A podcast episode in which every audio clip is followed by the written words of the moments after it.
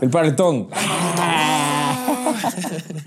Amigas, amigas, amigas, amigos, amigos, amigos, bienvenidos. Bienvenidos a la tercera y última parte del Parletón Andeliquito. La última parte. Llegaron al final, lo lograron. Lo lograron. Todos los que nos acompañaron durante toda esta larga travesía, queremos mandarle un fuerte abrazo. Ha sido un bonito Parletón. Y no se olviden que, como iba a decir, como siempre, todos nuestros parletones están auspiciados por cerveza itinerante, pero a estas alturas ya no había biela. Ya no había biela. Pero las ideas estaban humedecidas, entonces indirectamente sigue siendo auspiciado por itinerante. Indirectamente, sí. Ya sabemos que para el parletón se necesita un camión. Sí. Y en este episodio lo que hicimos con Andel fue bajar la escala, eh, hablar de la escala arquitectónica después de después, después proyectos grandes, urbanos. Sí, es su encuentro con la pequeña escala y vamos a hablar de sus obras La Capilla del Hombre y La Casa Cueva, eh, eh, por donde tuvo un premio Ornato también. Claro, tuvo algunos premios. Llegó, desempolvó el diploma y se puso a hacer arquitectura, a acordarse lo que había aprendido. Donde pone el tiro, pone la bala, no hay nada que hacer. Increíble, no se lo pierdan. Y bueno, así como no nos esperábamos que el parletón dure tres episodios, tampoco esperábamos que se acabe así como de golpe. Pero bueno, se nos iba de las manos todo y esto podía ser ocho episodios. Exactamente. El parlo, pudo haber durado el triple, pero ya estábamos rozando las normas de la indecencia con Andel para hacer durar tanto, así que nada más decirles que esto queda abierto, hablamos con él y probablemente haya un parletón 2.0, la venganza de Andel. Algún ratito hemos de hacer la gestión, espérennos. Claro, ya le hacemos largo, así como franquicia de Marvel. Ya le subimos a Netflix más bien, bueno, no hay cómo decir. Eso, amigos, eso. Em, bueno, este inicio de temporada estuvo un poco más largo de lo, que, de lo que esperábamos, pero no se pierdan el resto de temporada porque tienen unas cosas bomba. Todo bomba, todo bárbaro. Todo bomba. Eso, panas. Bienvenidos. Disfrútenlo. Disfruten. Nos vemos pronto. Adiós.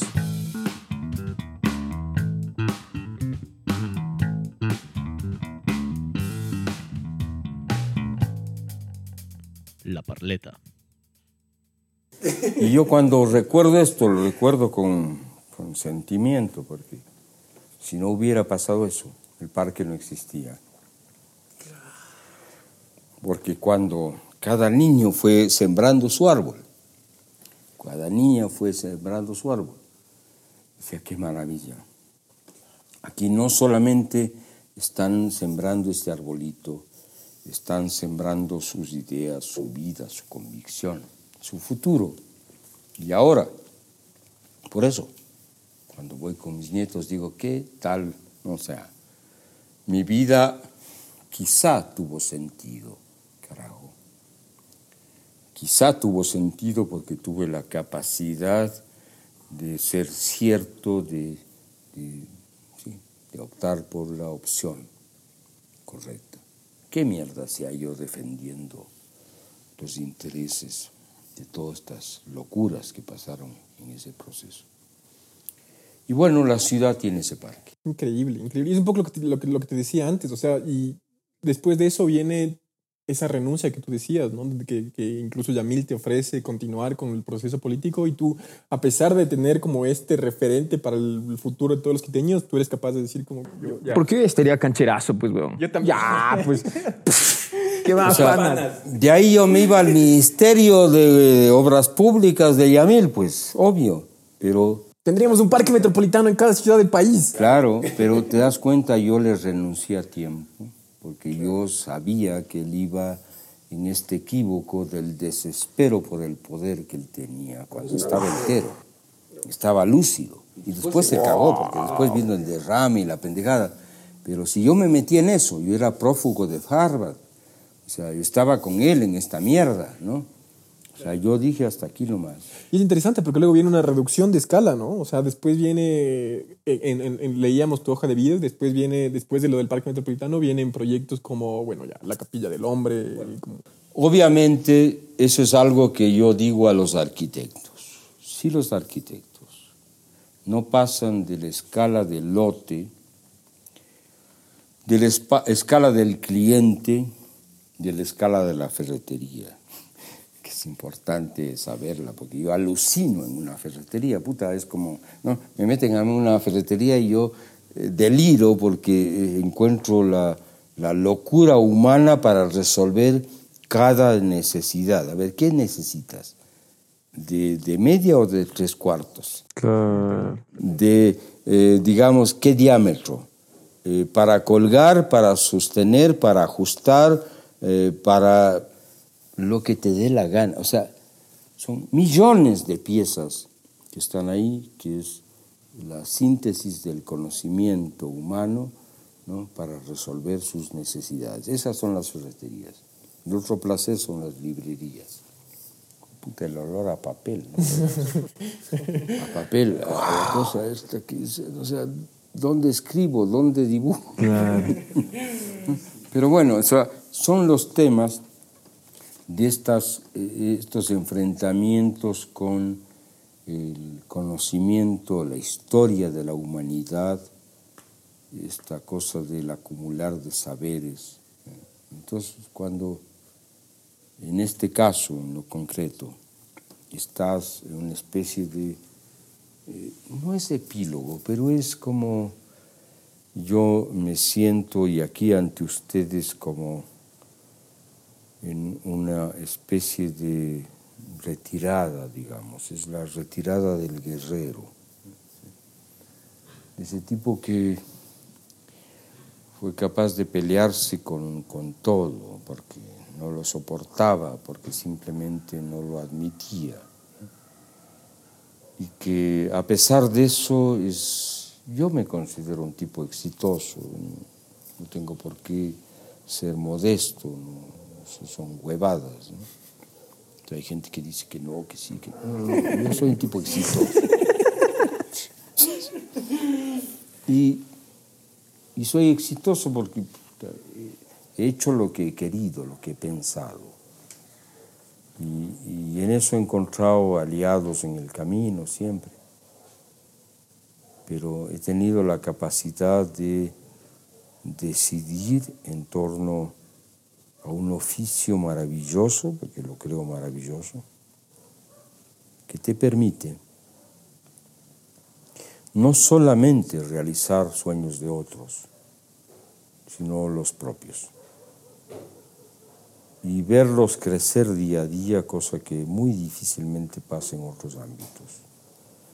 Yo veo que es muy difícil, por ejemplo, para, para mi compañera Lisi, socióloga, ver cómo su, su idea sobre la mujer, sobre sus derechos se realizan.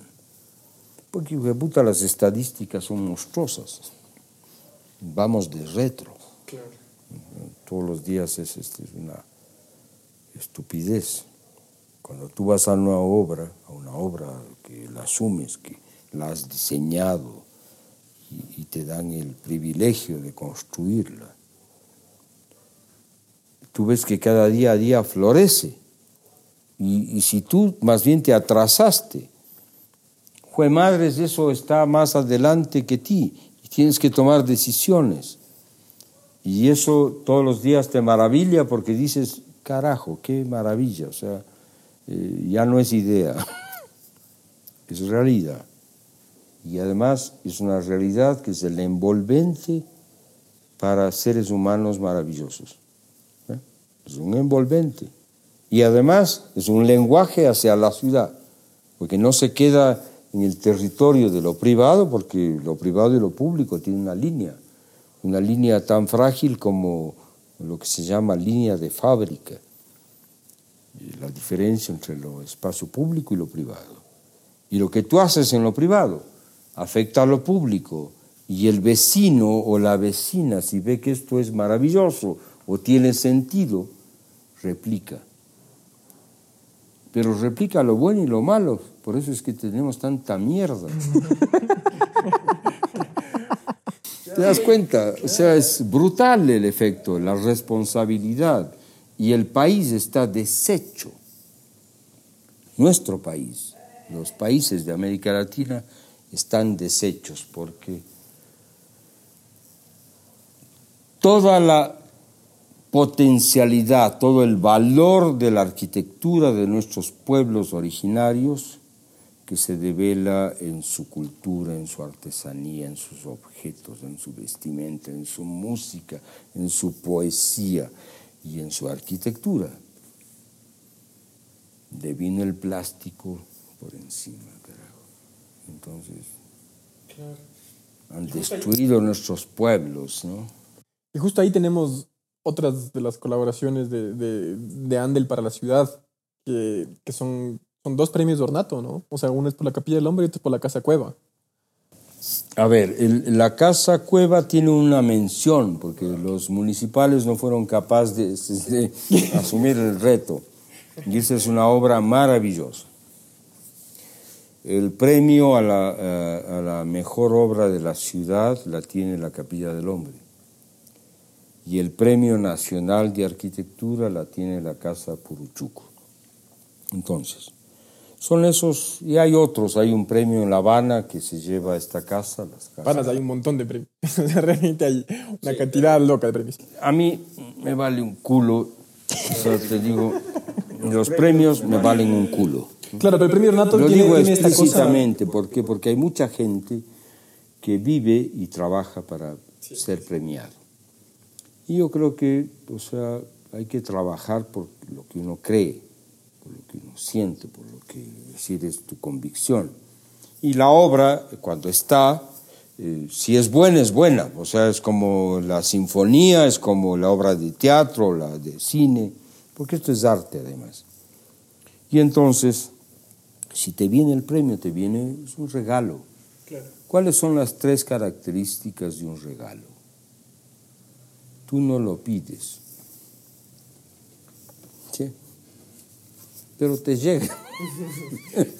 Y te llega en un momento en el cual posiblemente, puta, tú necesitabas, ¿no? O sea, imagínate la bicicleta. O sea, no pediste la bicicleta. Te llega cuando necesitabas la bicicleta, ¿no?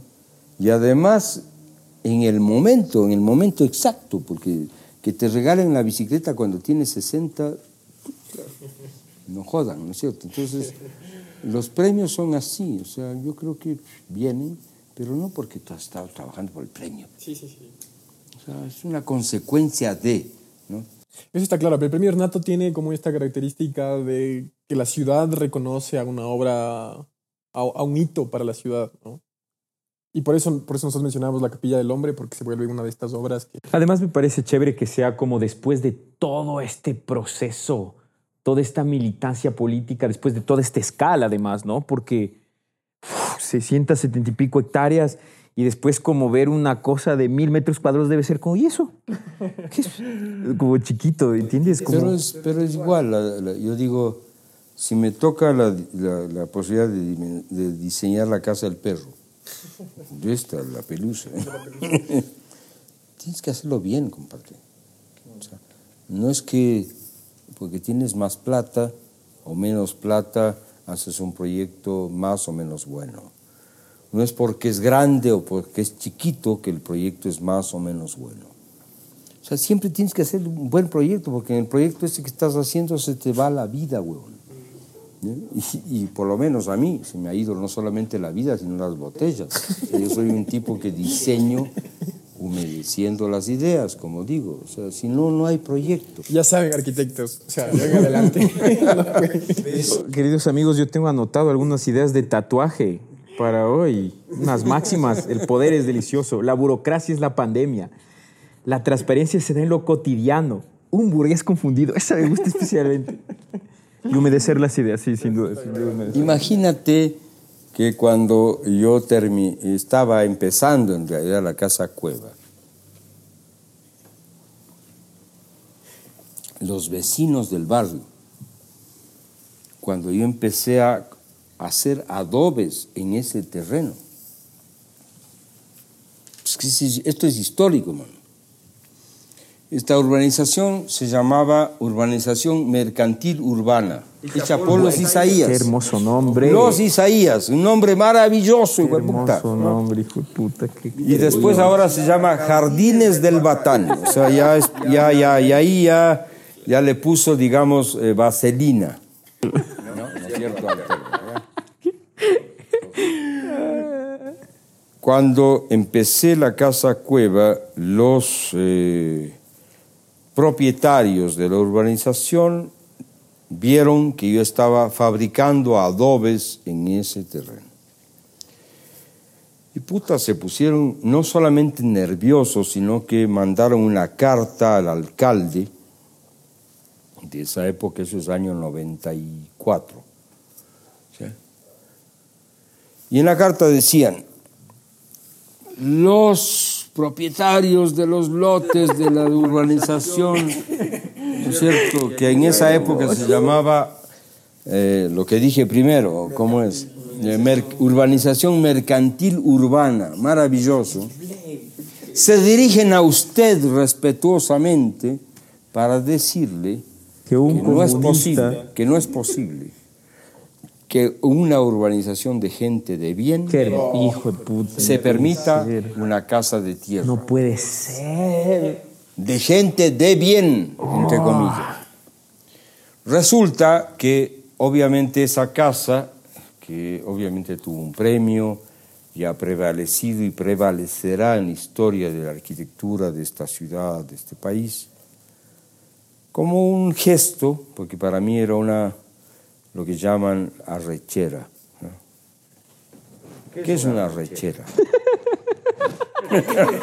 Detengámonos un poco. Detengámonos un poco, amigos. ¿no? O sea, esas las ganas al límite, huevón. Claro, Esa es claro, una claro, definición. Entonces, yo estaba con las ganas al límite y tenía una ro- un rollo con la burguesía de ese barrio donde veía los Diamond Beach que florecían por todo Claro, para entonces se estaban construyendo ya cosas. estaban esas cosas, claro. Ya, ya- ya había, ya había varias construcciones. Entonces me propongo hacer una pieza eh, que no quería ver el entorno porque era pura mierda. pura mierda. Que era una casa para adentro y que además era en tierra. Porque además la, la gerente propietaria de ese proyecto, Magdalena Cueva, que vive y posiblemente escuchará esta historia, es una mujer que eh, decidió que su casa tenía que ser en tierra. Ella es ceramista. Entonces, claro, era como dar un... si yo digo, a ver, si tú a alguien que es ceramista le propones hacer una casa en tierra, es- juguemos al chancho en lodo, digamos, ¿no es cierto? O sea, el placer total. Y empezamos, hicimos, y está, ahí está. Pero, de hecho, yo creo que es una pieza que si alguien va a la urbanización mercantil urbana o Jardines del Batán a ver algo, va a ver la casa, la casa cueva y no el resto de, de expresiones de la arquitectura moderna que, ¿no es cierto?, abruman por esta especie de fantoche, porque es un fantoche en el cual, y ahora voy a hablar de la arquitectura moderna. Vamos, puta, alístense, hidrátense, humedezcan esas ideas. Imagínate, imagínate. nos fuimos. No, no, mucha mierda. No. Esto da para rato, ustedes decidirán. Yo, Nosotros más o menos queríamos seguir como la línea cronológica y, y, bueno, después de esto pensábamos hablar un poco de, la, de esa siguiente faceta importante para nosotros especialmente, que es tu, tu faceta como, como académico, como profesor, y que es como, como te llegamos a conocer, porque es en el, en el 2011 que asumes el cargo de director en, en- en la carrera de arquitectura en la, en la católica. Y Entonces me imagino que esa es otra experiencia nueva, de nuevo, o sea, como a compartir todo esto que has venido ganando como experiencia a, a- a las siguientes generaciones. Qué bueno que estás atento, loco. Yo ya me dejé llevar por la ebriedad de la historia. bueno, que- él, él sigue el guion. Él sigue yo, claro que sí. Yo el guion ese lo respeto y agradezco porque sin duda... ¿Qué pasa? Lo que pasa es que nuestro productor, nuestro jefe, nos dijo, chicos, verá, es un episodio. Bueno, aquí tienes para varios. Aquí tienes para varios y tú, o sea, tú, tú lo cortas cuando quieres.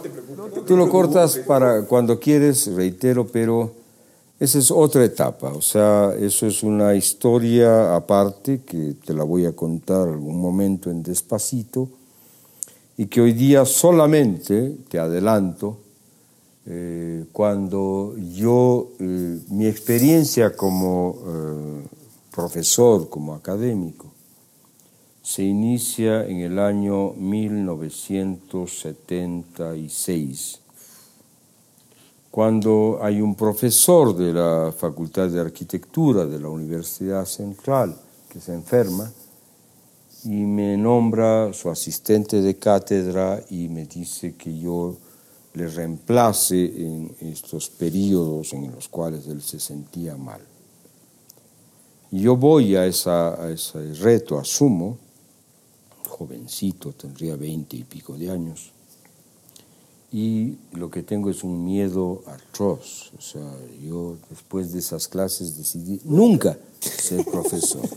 Me corría de esa mierda porque, te digo claro, mis alumnos eran todos mayores que mí y eran unos hijos de puta. O sea, todos eran una cosa complicadísima. O sea, eh, ellos habían recorrido vuelta y media, digamos. Y yo estaba ahí tratando de decir algo y era imposible, era imposible. Me sentí tan huevón, o sea, tan así de este porte, así, ¿no? chiquitico, que decidí renunciar y ya. Y entonces decidí que nunca más.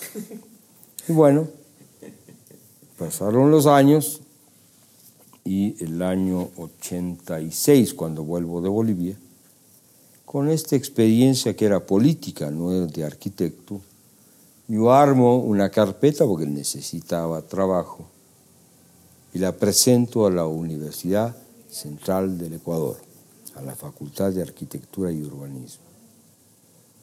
Hijo de madre, me di modos, es la única vez que he hecho una carpeta así tan bien hechita, o sea, con todo lo que había hecho, como para que me tomen en cuenta.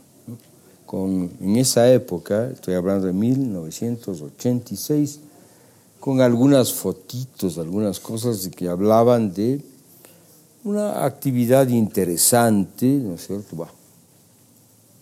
Te acorto el cuento.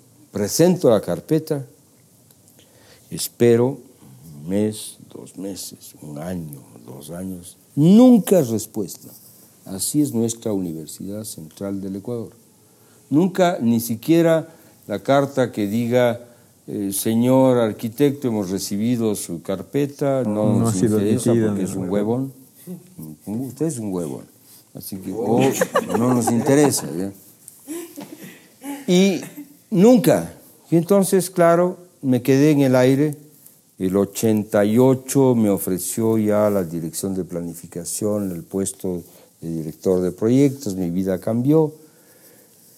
Y en el 2000 eh, me invitaron de profesor de la San Francisco, pero antes, en 1994, un grupo de amigotes otra vez. Otra vez ese, gran grupo, ese grupo legendario. El gran grupo que está siempre ahí al lado, legendario, entre los cuales está ya no el Fernando, está el Diego Carrión, que es un tipo a mi juicio más serio, más, más sólido. Está el Fernando Calle. A estos los conocen ustedes. está el eh, Fernando García, está Mario Vázquez ya murió, amigo entrañable, me invitan a que sea profesor de la Facultad de Arquitectura y Urbanismo, o Facultad de Arquitectura, Diseño y Artes, perdón, de la Pontificia Universidad Católica de Ecuador. y entonces, cuando yo leo Pontificia, casi me río primero y casi me muero por mis convicciones, pero bueno, mis amigotes eran los gestores de este proyecto, proyecto además lúcido, coherente, que les ha dado muchísima plata a los curas. ¿Verdad? y bueno, yo pienso que también conocimiento a, muchos miles de, de jóvenes que han salido de ahí como ustedes. Yo no tengo ahí el menor reparo en decirlo porque creo que he sido parte de ese proyecto. Yo entregué parte de mi vida para eso y estuve solo para terminar, 25 años.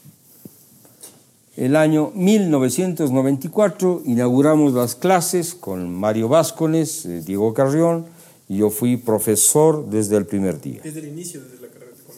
Fundador. No autoridad, simplemente profesorcito. Y estuve hasta el año, si le sumas 25 al 94, ¿cierto? Es el año 1900, no, 2019 o 20? 19. 19. 19. Entonces el año 2019 yo presenté mi renuncia, dije ya 25 años es puta, es de más, hermano, mucho. Yo me voy de aquí porque además me habían mamado siete años de seguro social porque me hicieron firmar facturas. Los curas son vivísimos, ¿no? O sea, yo trabajé siete años, eh, no como funcionario, a pesar de dar clases todos los días, yo era contratado como eh, por honorarios. Claro. Mamada porque la ley establece que al tercer mes que tú estás contratado de manera continua, tienes derecho a ser ya de planta. Claro. Los curas se pasaron por el forro y tuve siete años. Esa es la iglesia, compadre. La iglesia es maravillosa. Entonces, bueno, yo perdí ahí, pero renuncié. El año 19 renuncié y soy feliz de haber renunciado. Pero di mi vida 25 años a la docencia.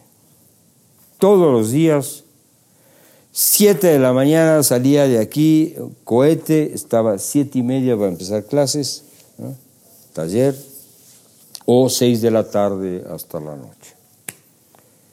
Esa es otra historia maravillosa por la cual puedo efectivamente eh, decir que eh, tengo la posibilidad, digamos, de afirmar algunas cosas sobre una universidad que no sirve para un culo. Esta, la católica y las universidades del país, o decir, por ejemplo, que eh, la universidad no está ligada a los procesos reales de la sociedad y no responde, por tanto, a sus necesidades. Y lo que hace es reproducir sistema, lo cual supone que el sistema tiene aliados, entre ellos las universidades. Pero cuando digo que no sirve para un culo, no digo que despectivamente, no digo que eh, eh, eh, el valor de una universidad, que seguramente por lo que he dicho me van a hacer un juicio. Podemos editarle igual si quieres. No, no sé, eso es una atribución de ustedes, pero a lo que me voy, a lo que me refiero, es que la universidad ecuatoriana y de América Latina y del mundo, si no se replantea su función en términos de que la sapiencia, el conocimiento, no, es privilegio del poder. El conocimiento, si no se transmite abajo, no transforma nada. Si el conocimiento solamente se transmite a los sectores que tienen el poder por su condición social, económica, etc., estás volviendo a lo mismo. Y si no además eres crítica respecto de lo que pasa afuera, el, el último acto heroico de la católica, bendecido, digo yo, importante, fue su participación en las jornadas de octubre del año pasado. No pasado, pasado, 2019. El único gesto heroico. De resto siempre estuvo al margen. Cuando nosotros estallamos en arquitectura para cambiar el modelo académico, hicimos una marcha negra. Eso debe ser 20 años, joder. ¿no? Fue en 2000 más o menos. Y obligamos a que las autoridades de la Universidad Católica entiendan que nuestro proyecto, porque cuando digo nuestro, porque yo he estado involucrado de manera personal y directa en la formulación de la propuesta de arquitectura de la Católica, nos cortaron el presupuesto, nos cortaron las autoridades, y manipularon, hicieron puta, todo para controlar la Facultad de Arquitectura, Diseño y Artes. Y nosotros nos paramos de negro y yo cargaba un ataúd y les boté ahí encima de la puerta de la Universidad Católica. Y me paré encima de, la, de lo que había una loseta en la entrada, hay unas fotos ahí, diciéndole curas miserables. O sea, ¿te imaginas? Por lo tanto, yo no soy alcahuete de nada ni de nadie. Y en la católica, el proyecto de la Facultad de Arquitectura, un proyecto bien estructurado, que tenía de inicio unas libertades, de repente, ¡pac!, el negocio. Fue madre el negocio. Nos quitaron todas las atribuciones. Decidieron allá, en el Vaticano, como se dice. No me jodan. Esa fue la razón por la que abandonaste. Ahí, no, eso pasó en el 2000, hace 20 años. Después pasaron muchas cosas. Yo abandoné porque, por viejo. o, sea, o sea, hay que reconocerse, compadre. O sea, yo estoy viejo. Viejo, sí, para, para, para, mí mismo, porque tú ves como la vejez es implacable. Pero ese abandono supuso una decisión, yo buscaba otros espacios. O sea, digo, a ver, por viejo porque viejo sabio, pero, o sea, no viejo de mierda. Yo decido renunciar a la católica porque necesitaba empezar a trabajar otras cosas. Y eso, en eso estoy, o sea, es complicado es hurgarse a ti mismo, meterse con el enemigo principal. Ese. Eres el enemigo principal, no hay otro. O sea, el, el, enemigo principal eres tú mismo, compadre. Entonces métete contigo mismo.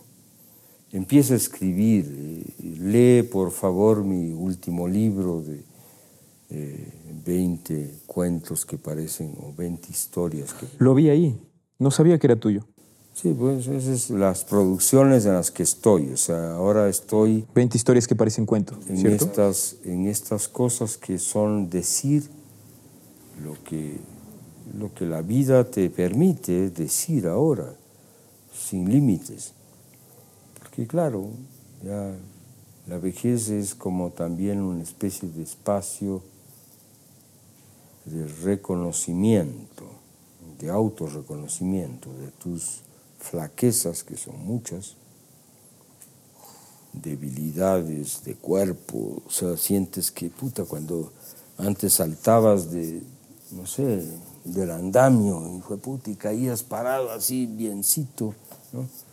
Y ahora hazlo, ¿eh? sube las gradas de la obra, o sea, es complicado.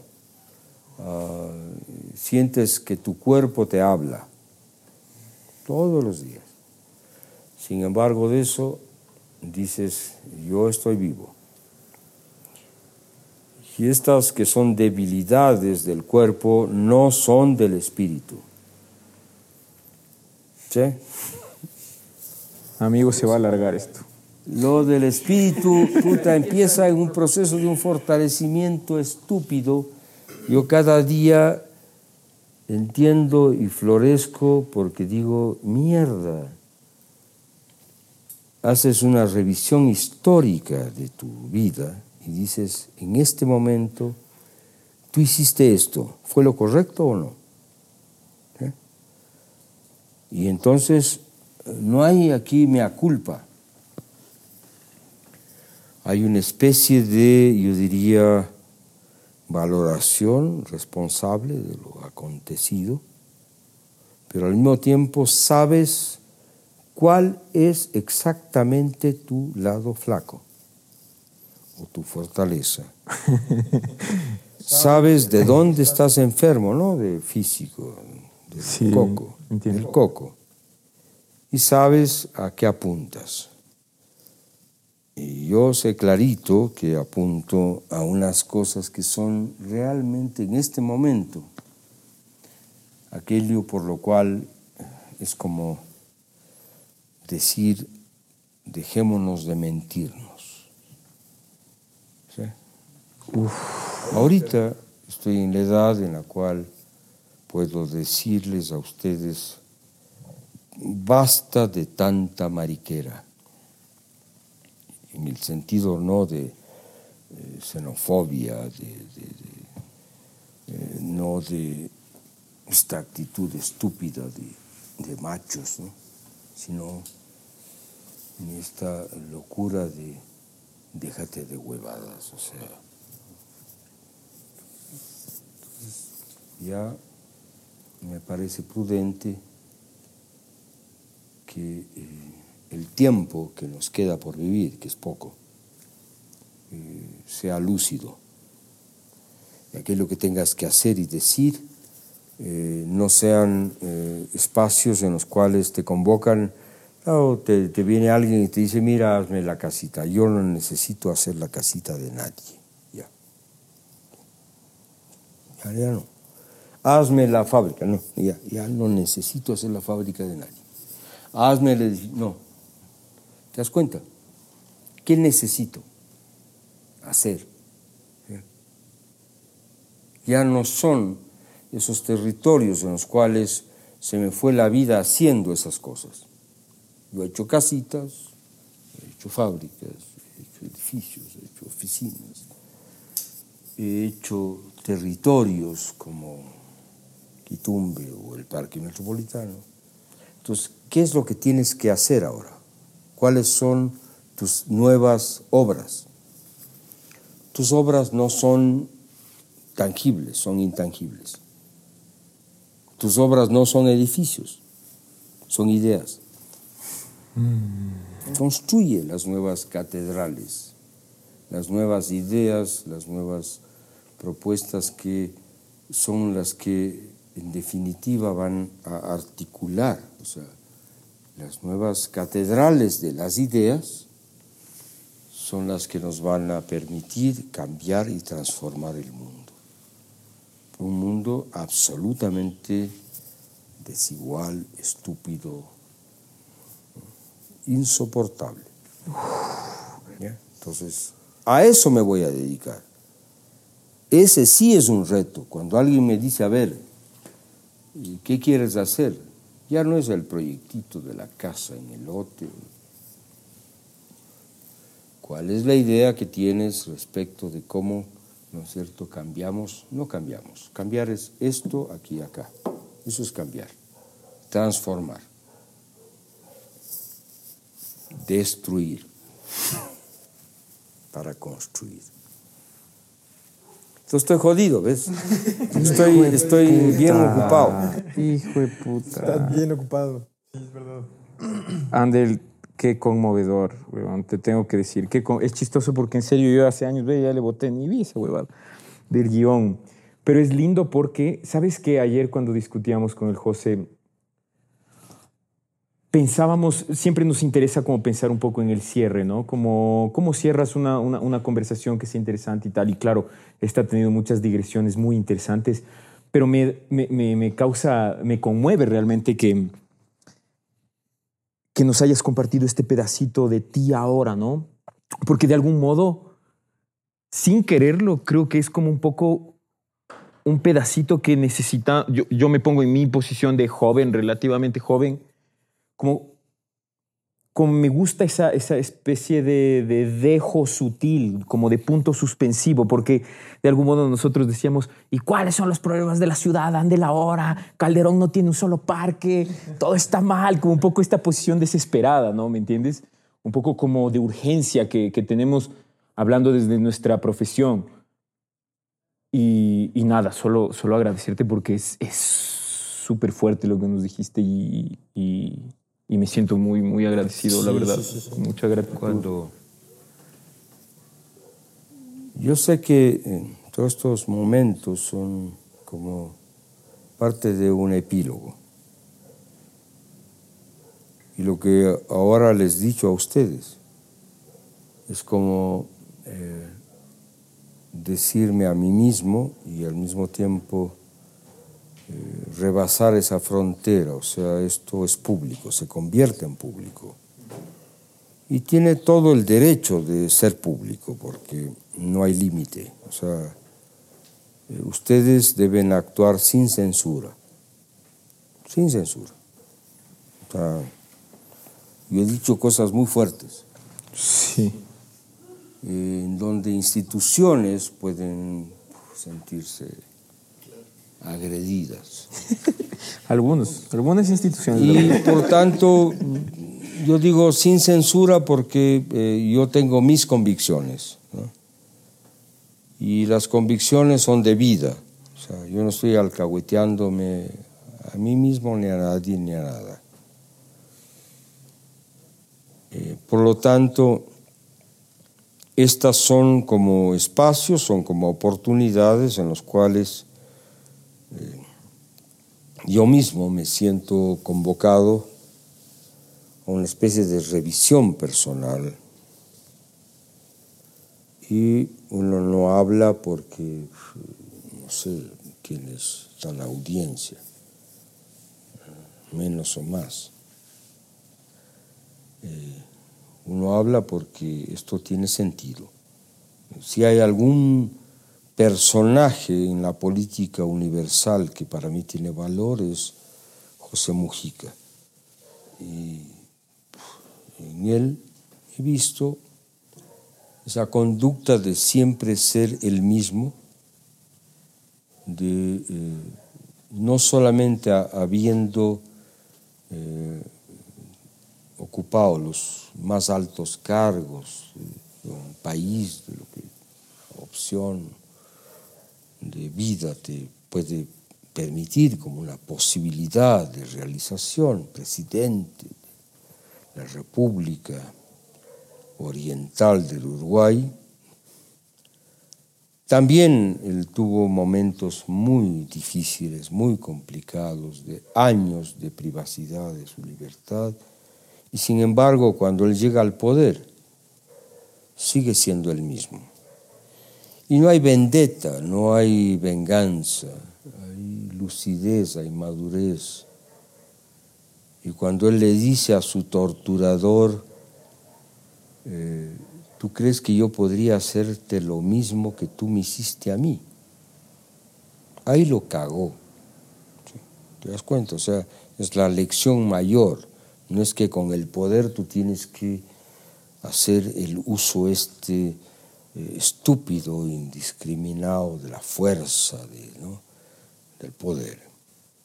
Ese es un referente para mí. Y creo que en mi vida, claro, en otra escala, porque te estoy hablando de un personaje que eh, ni por idea puede compararse con la altura de Mujica, sin embargo, creo que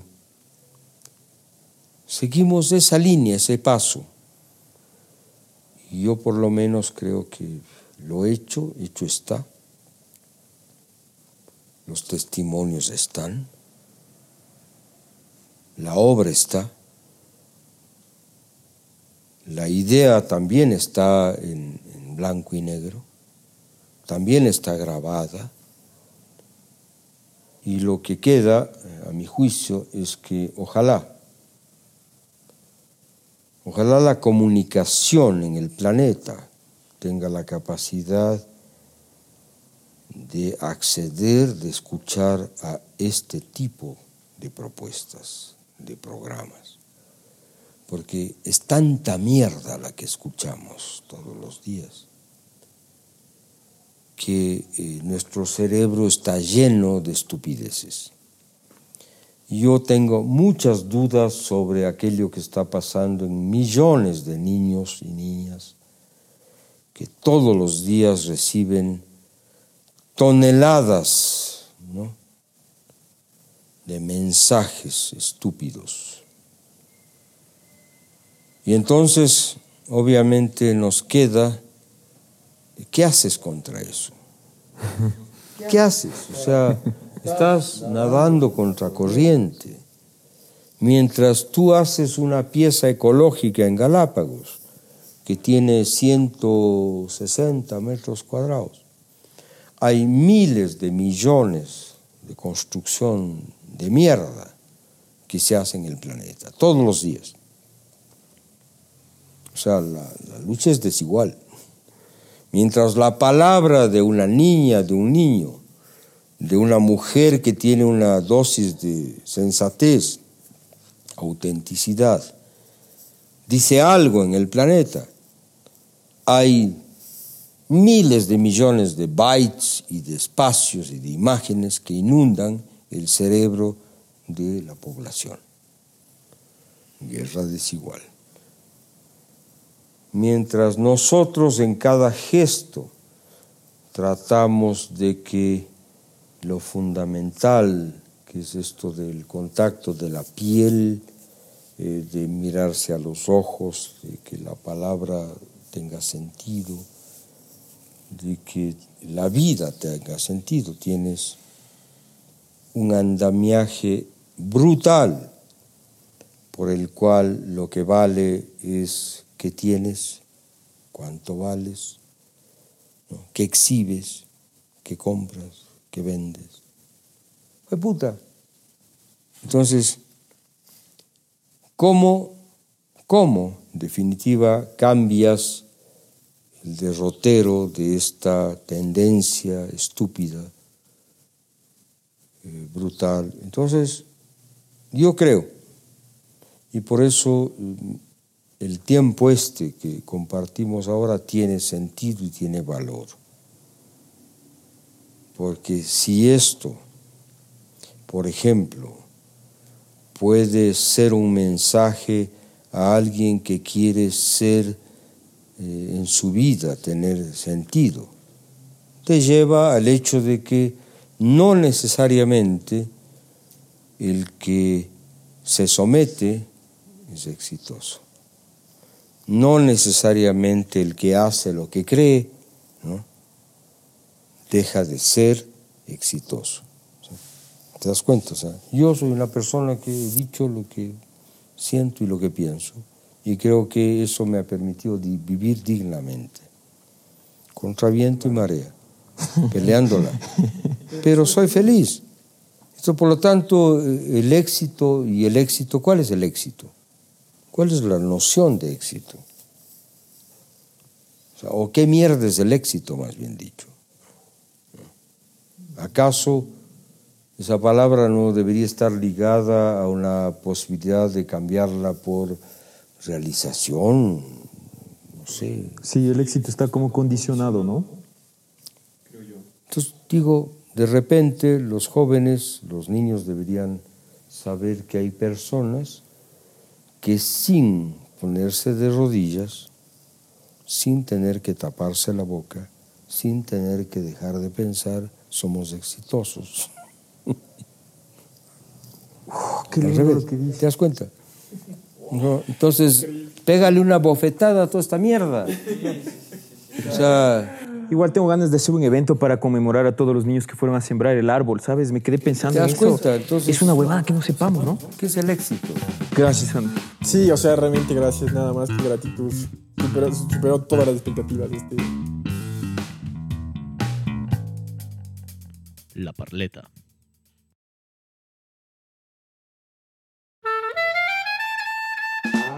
La Parleta es un proyecto de ese colectivo y es conducido por José de la Torre y Santiago Granda. La música es de Pablo Silva. Queremos agradecer nuevamente esta semana a Ander Guayasamín por abrirnos las puertas de su casa y por la apertura para conversar con nosotros. No se olviden que todos nuestros episodios los pueden escuchar en todas las plataformas de podcast, así como en YouTube y en nuestra página web. Si quieren contactarse con nosotros, lo pueden hacer a través de nuestras redes sociales. Nos vemos en dos semanas.